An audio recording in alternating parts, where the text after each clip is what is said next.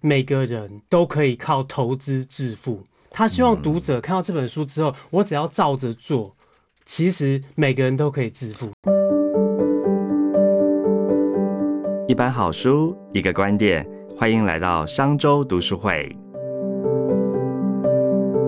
各位商周吧朋友，大家好，又来到我们今天商周读书会的说书时间了。我们今天要聊到哪一本书呢？是这一本《投资的绝对原则》，作者是有韩国巴菲特美称的这个散户股神朴永玉哦。为什么他会得到这么高的这个声誉呢？还有他在书中里面分享的这个投资的绝对原则到底是什么呢？我们今天特别邀请到了财经作家，也就是华伦老师，他也是我们这本书的推荐者，来跟我们聊聊这本书。欢迎华伦老师。哎，总监好，大家好。是是呃，老师哦，我们刚才在前面闲聊，我发现哇。老师的故事其实跟今天要谈的这个散户股神，嗯，蛮类似的。朴永玉他的故事蛮特别的。朴永玉被称为韩国股神，他有个数字蛮惊人的，这个大家听到会不会吓一跳？他这个年化投资报酬率超过百分之五十，哎，这个绩效真的是蛮好的。对对，这个比巴菲特过去五十年还要好。是，所以才会被称为韩国股神。本本尊大概过去五十几年年化是二十八，可他够久了，对，他真的很久了。所以时间是一个很好的复利效应。所以我想先请华文老师啊。来帮我们介绍这一本《投资的绝对原则》，作者呢朴永玉，他的故事还有他的观点到底在谈些什么呢？对啊，其实我觉得能称为股神都是那个国家最厉害。像我读过德国的股神，我读过这个那英国的股神，哦，这次看到韩国的股神更是哦眼睛为之一亮。他跟我的生长背景很类似，嗯，他是国中的时候他父亲就过世了，然后他要自己去打工。对，分担家计。那我小时候虽然说没有打工了，但但是我是一个人住在亲戚家，我没有跟我父母住在一起，所以我也是从小也是很努力这样子。对，朋友就发现说钱是很重要，因为他不打工，他没有钱念大学，不过他成绩很好。所以他很幸运的，就是可以得到大学的这个全部的这个奖学金，帮他缴学费。哦，是，对他，他很优秀，所以他很聪明，但是他也很认真啦。对，没错，没错。对，就毕业之后嘞，他一开始他就是做短线。哦，一开始在做短线，然后当基金经理人。对，哦，这个压力很大，跟我们大多数人应该是一样。对对，那我大学是念土木系，后来也是觉得投资是一个呃致富的方式。我大学也是念了很多那个财经相关的一些学分。我刚退伍，我也觉得我很厉害，我是股神啊，我也进去玩短线。少年股神，少年股神，对，跟那个作者一样。那大家知道基金哈的投资人都很注重短线，对，就是我希望说哇，每个礼拜、每个月，然后每每一季绩效都要很好。他压力很大，嗯，杀进杀出的。对，我们白天要看盘，那像我们在台湾台股，他是在韩国，那白天看韩国的股市，晚上不能睡觉看美国的股市，因为美国股市跟我们雅股、台股、韩股都有联动嘛。对，那他每天必须要做很多的交易，就晚上也睡不好，白天又紧张。他那时候称之为他是猎人，就是要要常找寻那个有题材热门股的猎物，那趁可能股价要反转之前呢，要把它卖掉。嗯，所以。哦，身心俱疲。哦，这真的压力很大。对，压力很大，就发现最后好像这个钱好难赚。对，好像绩效也没有很好嘞。对。啊，后来蒲永玉呢，他就变成就是效法巴菲特，然后改成中长期的投资。对，那结果反而反而绩效比较好哦。哦，赚更多就对，赚更多，他也不用说提心吊胆，也不会说也不会说晚上睡不着觉，白天吃不下饭。他有一个哲学叫做农心投资哲学，农是农夫的农，对，那心是心里的心，农心，农夫的心，好像我们耕耘一样，春耕夏耘，秋收冬藏一样，对，需要时间累积，这叫农心投资学，所以他得到股市农夫的称号。嗯，对。那书中我觉得最重要一点就是说，他要读者相信每个人都可以靠投资致富，他希望读者看到这本书之后，我只要照着做。其实每个人都可以致富。哦，老师这句话好激励人哦！每个人都可以靠投资致富，哎，对对，只要你的方向是正确，然后有耐心、有纪律，对，那每个人其实就是都可以致富这样。老师，你提到一个重点。这个投资的方向要是正确的，才会致富。对，所以我们今天就来聊聊这本《吼投资的绝对原则》，看看这个韩国股神朴永玉他的这个十个最重要的原则是什么。所以老师刚才有提到，他说：“哎，投资就像人生，出身平凡的人也可以丰富的收获。”可不可以请老师分享这十条的这个投资原则是什么？这本书就是记录这个作者朴永玉他的投资哲学跟人生这样。那他整理出十个投资圣经，我们。绝对原则对，第一个就是要用投资人的角度去投资。我们一般人不是投资啊，什什么叫投资呢？比如说台积电二三十年前成立的时候，然后我投资一笔资金。然后就放到现在，哇，这个公司越来越厉害，越来越老师，你这个不管是的价值或鼓励，哇，你赚很多哎。对，没错。那一般我们不是投资，我们一般比较是投机比较多啦。所以投机就是说我可能早上九点半我就买，十点半我就要当冲就卖掉。嗯，这个不是投资啊，是投机。对，我炒短线。对，但投机不是错，只是说很困难，对不对？我们这个蒲永玉他这么优秀。然后当了基金经理人，白天晚上到研究这么多资讯，就最后比不上他长期投资来的好。对，所以不是说投机不好，是说。对大多数人，我们要上班族来讲，我们怎么投机？我们九点半我们下单，十点半我们我们不用上班吗？对啊，对我我觉得是很困难。我们投资，我们找到一家公司就是长期投资，跟着公司成长，这样。原则一，原则二是说不要人云亦云，不要人云亦云。对，这个也是呃刚进入股市的投资人比较会犯的错误。像我自己也是，我刚退伍刚进入股市的时候，我是看新闻，我看很多名嘴。在推荐很多热门股，当时的热门股叫做网络股，大康，哇，涨翻天，对，全世界网络股都涨翻天，我就买网络股，哎，真的会赚哦，哦，一开始赚而已，哎，让你吃个甜头，可能几个月的甜头。最后崩盘就全部输回去。对，像我们前几年有所谓的航海王，有没有？对，大家都知道，好夯啊，好夯啊！对，什么元宇宙啊？对，最近的 AI 股啊，现在 AI 股。对，我觉得这个热门股哦，你真的手脚要快。可是我们一般投资人要上班，手脚怎么快呢？对不对？有点难了。对，就是最后就变成韭菜了。对，变韭菜。对，所以不要人云亦云，我们要真的发现一家好公司，我们去卖场。可能逛街，我们看到一家那个公司的产品很好，我们也许看到哦，iPhone，大家都 iPhone，我们可以买苹果啊，买到台积电啊，对不对？就是这个叫投资，不要人云亦云这样。对，好，那原则三是什么呢？哎，原则三跟第二个其实差不多了，投资自己了解的领域。哦，所以是有点像是延伸。对，像我，我要举我这例子好了，我刚进入股市就是赔钱哈，玩短线赔钱，人云亦云。然后，然后跟随大家买热门股。那我发现，就是说，其实股神他不是这样做。股神是说，看到一家公司，他真的很赚钱，然后我我就长期投资它。那大家都知道，他可能投资可口可乐。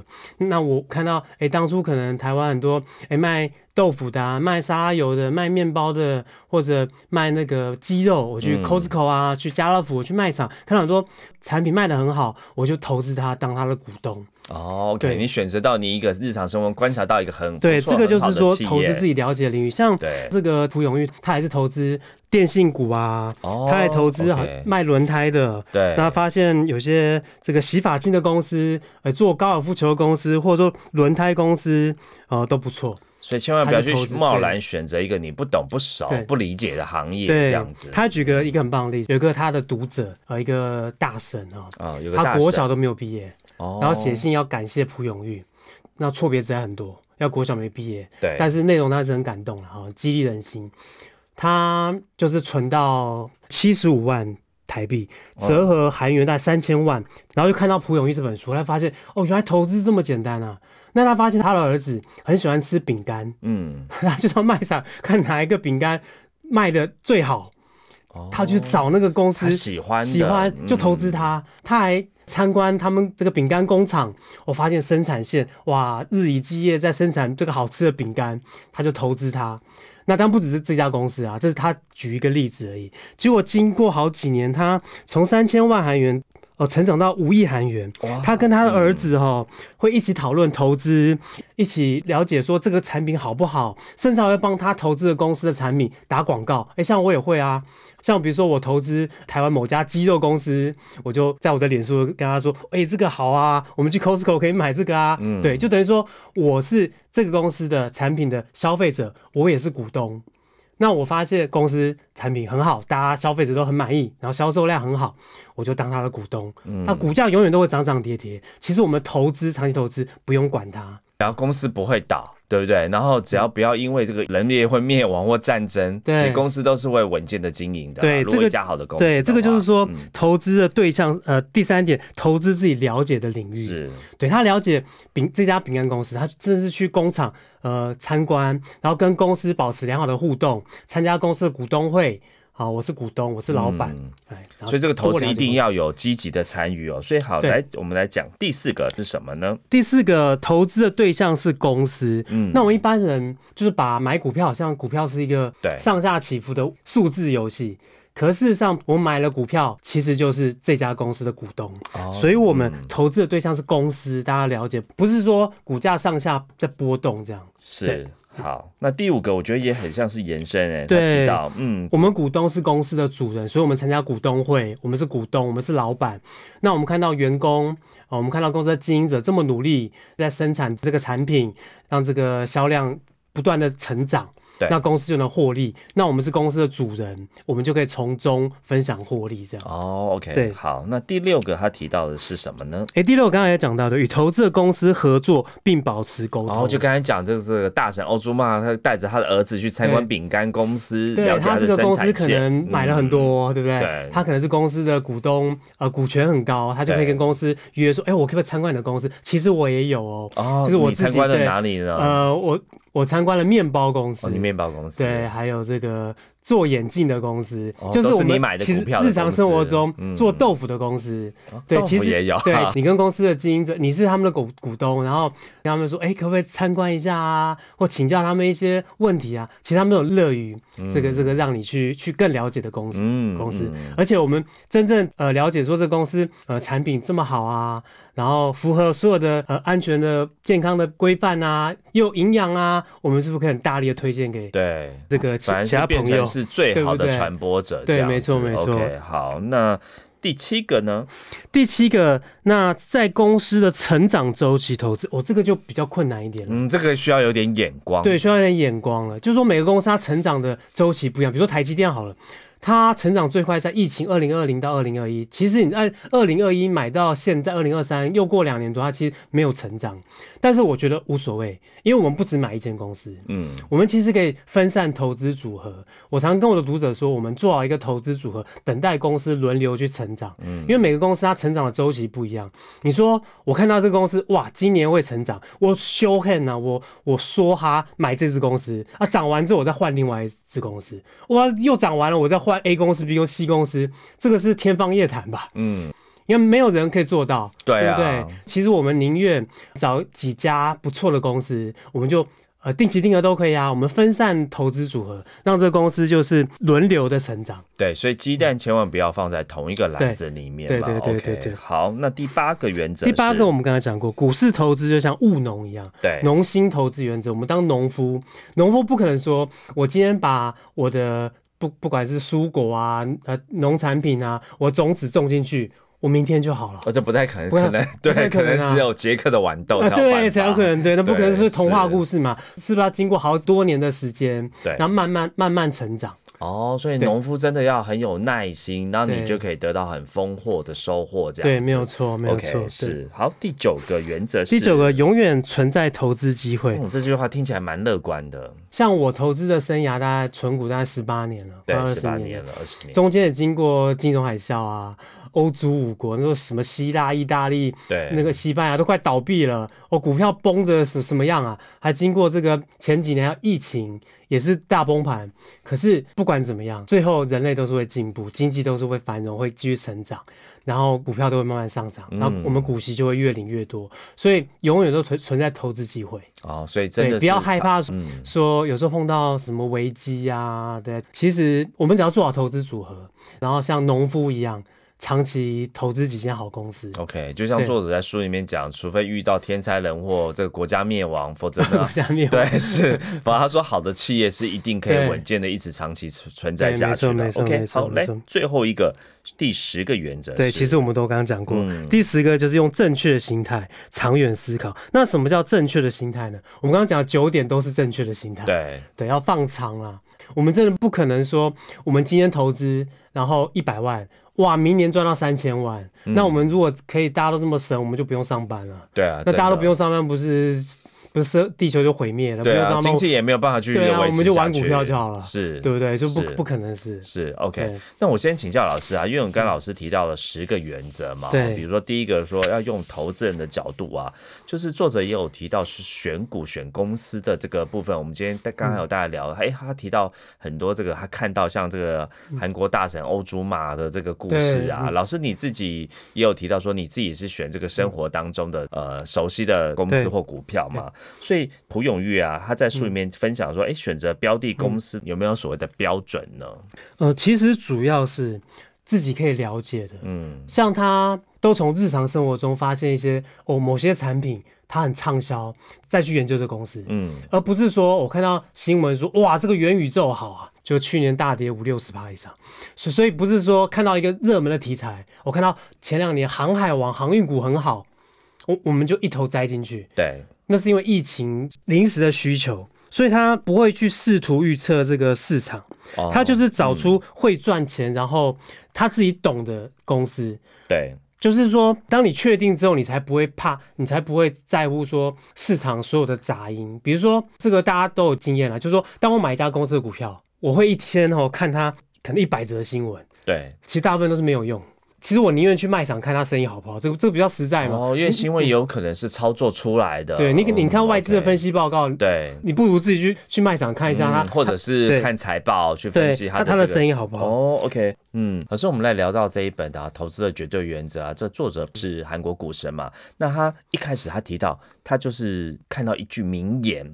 让他非常的这个惊讶。他说：“没有小康的猎人，却存有富有的农夫。”这句话，因此他就离开了证券公司啊，放弃了短线投资，去成为了一个全职的投资人。那他提到说，股市投资就像务农，可不可以请老师解释啊？这个务农的心法，就是他所谓的农心投资法。的精髓到底还有什么呢？对，其实我们刚刚大致都大家都聊过，所谓猎人哦，就是说我见猎心喜，我去森林要打一个猎物哦。那我今天在市场上看到一个股票，我今天快要快很准，对不对？我就要马上出手，可能过过了这个时机点我就没了，这叫猎人。可能猎物会跑掉啊，叫猎人。那每天他就要收集一大堆资讯，白天也要看盘，晚上也要看盘。就是不眠不休的看盘，随时精神要很紧绷，像猎人一样。对，而且搞不好哪一天被猎人反刺，哎，不一定。对，是。对，这个就是我们刚刚讲短线投资人。那之前我刚刚退伍的时候，其实也当过猎人，那真的是吃不下饭，睡不着觉，很紧张。前天晚上美国股市跌，我就不用上班了。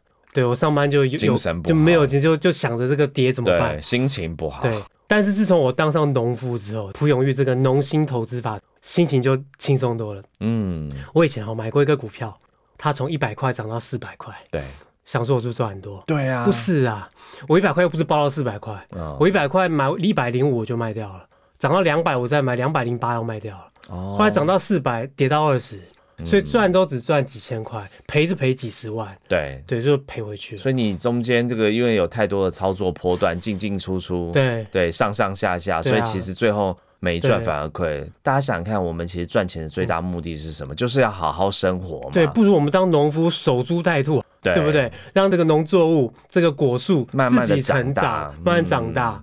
就像，哎，你捕猎物，你可能就是捕到一头两头，但是你如果是农夫，哎，你可以种出一米、两米的这个大量的地嘛。对对，没错没错。OK，好，那老师他这个书里面啊，蒲永宇特别提到啊，我我自己读的时候觉得很有感触。但我觉得也很不容易。比如说，他提到说，不要贪图不属于自己的东西，你要感激获得的报酬。嗯，这个很难呢。大家像投资人最想要就是卖高买低，然后每天在传说，哎，我这个如果这一档可以多赚一点，不是很好吗？每个人都只会在计较说，哎，我为什么赚的还不够多？对啊，这个就很麻烦。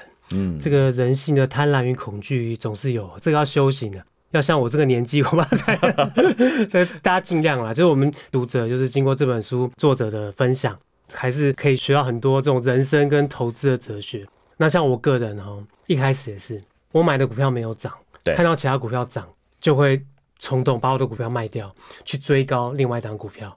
就另外股票，也许真的赚一点，就它要涨更高，涨高我要买回来。那我照这样操作方法，总有一天会买到最高点。对。对，那后来就是说我做好一个投资组合，比如说像前两年航海王大涨，做口罩，我们现在没有戴口罩，那前两年做口罩的股票涨很高，哎，我都没有买。那很多少年股神赚，我就恭喜他。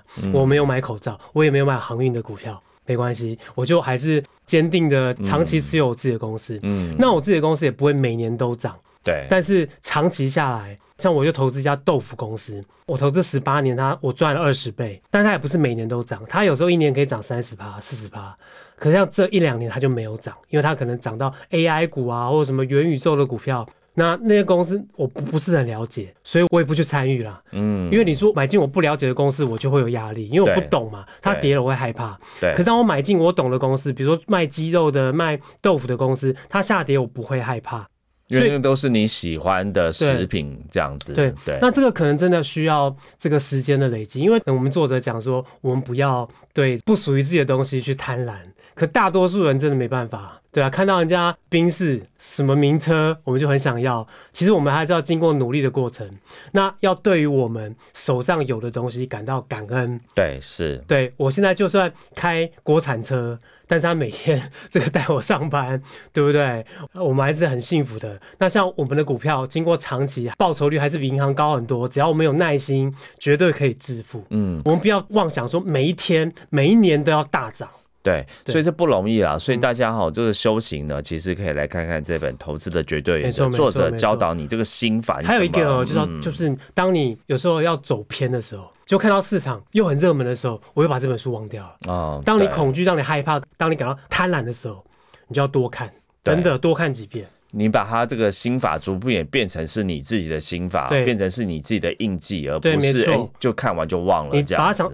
就是你多看几次之后，你会把它呃融会贯通之后呢，你把它想成是就变成像呼吸一样这么这么自然。嗯，老师，那他其实还有一句我也蛮有感触的，像刚老师有简单的提到，我们再多聊聊。他不容易说到，不要试图预测市场跟景气，而要专注在公司。嗯，不要预测市场，应该是不要预测股价的意思。OK，不要预测股价，就是你不要预测说明天会涨还是会跌，下个月会涨什么，会跌什么。如果说大家都有这种超能力哦、超神力哦、这个上帝的功力哦，知道明天会涨会跌，不可能啊！因为如果是你能预测股价涨跌，那为什么台湾首富不是你啊？世界首富，因为你知道 股价明天会涨，什么会涨？哎，你不是把银行就是借钱，然后就买那个就好了。所以他说你不要预测，连巴菲特都不知道明天会涨会跌，连蒲永玉他年化报酬率五十趴的，他都不知道明天会涨会跌。他曾经试图预测过，可是我刚刚讲过了。他过得很痛苦，对他身心俱疲，他吃不下饭，他睡不着觉，他甚至没有家庭生活，对不对？所以这个很难，所以他不要去预测股价，他就是当个农夫，然后长期持有这个好公司的股票，不要预测景气也是一样的道理啊。就是说景气都会波动，我我刚刚讲过，我我投资十八年，遇过很多很多事情啊，什么战争啊、疫情啊、海啸啊，对不对？欧洲五国什么倒闭、国家破产，我都遇过。但是当景气不好的时候，那景气复苏会更好。对，这第一个就是说，我们不要去害怕说有时候股价大跌，其实股价大跌才是买进的时机。嗯，那那一般人反弹回升。对，一般人我们不会预测股价高低点。其实我还蛮建议新手就定期定额就好了。定期定额，如果跌同样的钱，你是不是可以买到更多的股数、单位数，对不对？那股票涨我们就买到比较少。别人说股票涨我也开心，股票跌我也开心，那我可以买更多。就是不要预测，嗯，景气不要预测市场这样。好，老师，你刚有提到说这个投资新手啊，定期定额。那像作者胡永玉有提到啊，他说其实啊，他鼓励大家尽早赶快来投资。你千万也不要因为你起步太晚，比如说你可能这个四五十岁、五六十岁才要进入股市，要开始来投资而感到焦虑哦。但是他也提醒，千万别急着。成为专职的投资人，像老师，您像是专职投资人嘛？嗯，您当初是刚刚有提到说，哎，您也工作了一段时间才变成一个专职投资人。那作者的这个提醒的这两个，不要太晚，好，然后也不要因为这个太晚加入，嗯，哦，会感到焦虑，也不要成为专职投资人。您怎么看待呢？我我不止工作一段时间了，嗯，我工作好几段，好几也是很辛勤的努力上班。对对对，我我一直这样认为啦。我都建议那个所有的呃新鲜人啊，或所有的投资人，就是你一开始一定要专注本业，专注本业，让争取加薪。你要努力工作，我们有主动收入才能投资。那越早投资越好。对你不要一开始异想天开，说我今年那个做短线的哈，当冲哦，可以赚到比这个我年薪还要高的这个这个收入。你做短线哦，好像在那个叫做冰上如履薄冰哦，嗯，叫做什么刀口上淌血啊，嗯，那个是风险大。就说你今年哦赚很多，明年可能会吐回去。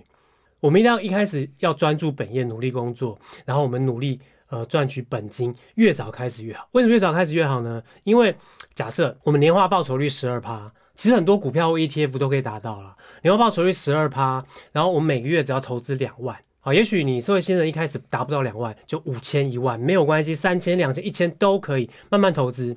你千万不要好高骛远，想要一步登天，这是不可能的事情。我觉得每个月投资两万，假设我们尽量节省，也不要太铺张浪费。这样，我们年轻的时候努力工作，每个月投资两万，只要十五年就能存到一千万。嗯，那假设你从三十岁开始，你每个月可以投资两万，那是不是四十五岁就一千万？一千万如果值利率在四趴，你一年的股息就四十万了。那如果说你五十岁才开始，那加十五是吧，六十五岁才存到一千万。对。那假设你六十岁开始，是不是七十五岁才能存到一千万？对。所以是不是越早开始越好？对。哎，但是我们也要鼓励说，还没有开始的投资人，也许你现在已经四五十岁了，你也你也不要这样想，说我现在来不及了。对，投资永远不永远不会来不及啊。我只要能够提早退休一天，我就赚到了，是对不对？你不要想说，我三十岁我就想要退休，我四十岁就想退休，嗯，对不对？人我们每个人还是要为国家社会做一些奉献嘛，对，没有努力拼经济，要要工，我也工作了二十几年啊，对不对？对对，就是如果每个人都去投资，没有人好好努力工作，这个社会怎么能够？对，那谁卖牛肉面啊？我不是饿死啊？那谁谁去卖汉堡？谁做早餐给我吃？所以大家都要工作就对。以我自己的例子来讲好了。我是开始玩短线嘛，大家退伍的时候，大家到三十四岁，我才开始就赔很多钱，之后我就开始长期投资存股。那大概到四十五岁，大概过了十二年，我这段时间我都很努力工作哦，我薪水都很高哦，我白天上班，晚上兼差，我礼拜六、礼拜两份工作，礼拜天我不止两份，好几份。嗯，我从礼拜一早上工作到礼拜天晚上，所以其实我投资的金额本金是很多的。对，所以一直到我四十五岁，我的股息大概一百五十万了。嗯，那每个月就已经有十二万的叫被动收入。我今年的股息到两百八十万了，跟我们刚讲的那个农夫是一样的道理了。你要有一棵结实累累的果树，不是说我今天把种子种下去，哇，今天就结实累累，我每天就不用工作，我就会吃水果，不是哦。你种一棵树可能要十几二十年哦，才有结实累累，这这叫这被动收入。它果树已经长成之后，啊，可能每一季啊，自然就有果实会会会结实，对不对？嗯，你就可以吃果实。那跟我们股息是一样的道理。嗯，我现在都不用管股这些公司的股票，哎，每年股息就可以领这么多。对，所以说不要急着做专职投资人，原因就是因为你还是需要长期努力工作，然后这个投资是一个长期会累积复利，所以你还是需要更多的本金投入这样子。对，大家都想到赚的时候，如果你。这么快不工不不上班，我很快就当专职投资人。我今年也许赚了一百万，那假设你明年赔了一百五十万怎么办？你又没有工作，你怎么办？对，是风险就很大了，就风险就很大。对对对，所以这个投资的绝对原则啊，老师您觉得还有什么样的重点提醒我们呢？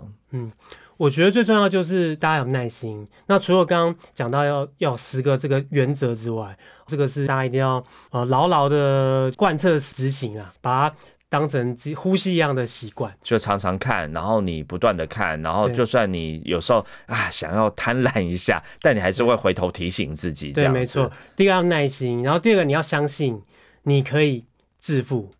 对，这是作者开宗明义就是这样讲，你一定要相信你会致富，然后只要你有正确的方法，你就可以靠投资致富。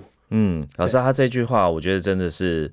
太激励人。他说：“投资就像人生，出身平凡的人也能有丰富收获。”没有错，我那时候看到这个也是很感动。没有错，对，OK。那老师，您觉得这本书适合给投资小白看呢，还是这个投资老手呢，还是都很适合？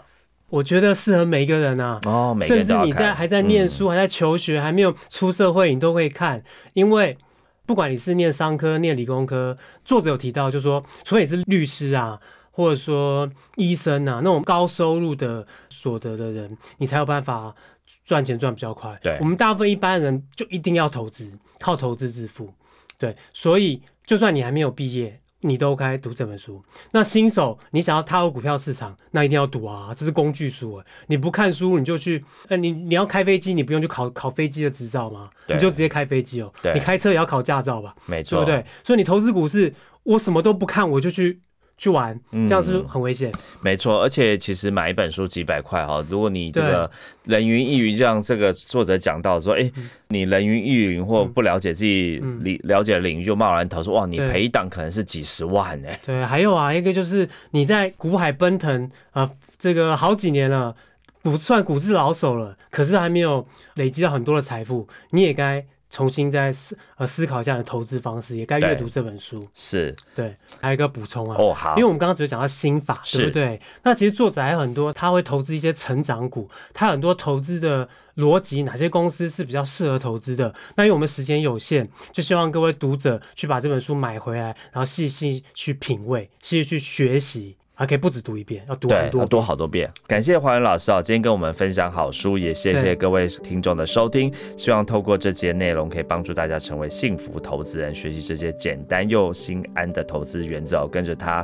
实现他走上投资的康庄大道，也可以像这个作者蒲永玉跟华文老师一样，度过安心富足的生活。如果是使用 Apple p o c k e t 收听的朋友，也欢迎到评论区留下五星好评跟您的感想。我们下次见，谢谢老师。谢谢，谢谢谢大家，好，拜拜。商周读书会集结商业周刊出版的好书选读，邀请您订阅 Podcast 商周吧，或是按赞追踪 FB 粉丝团商周读书会，掌握最新出版讯息。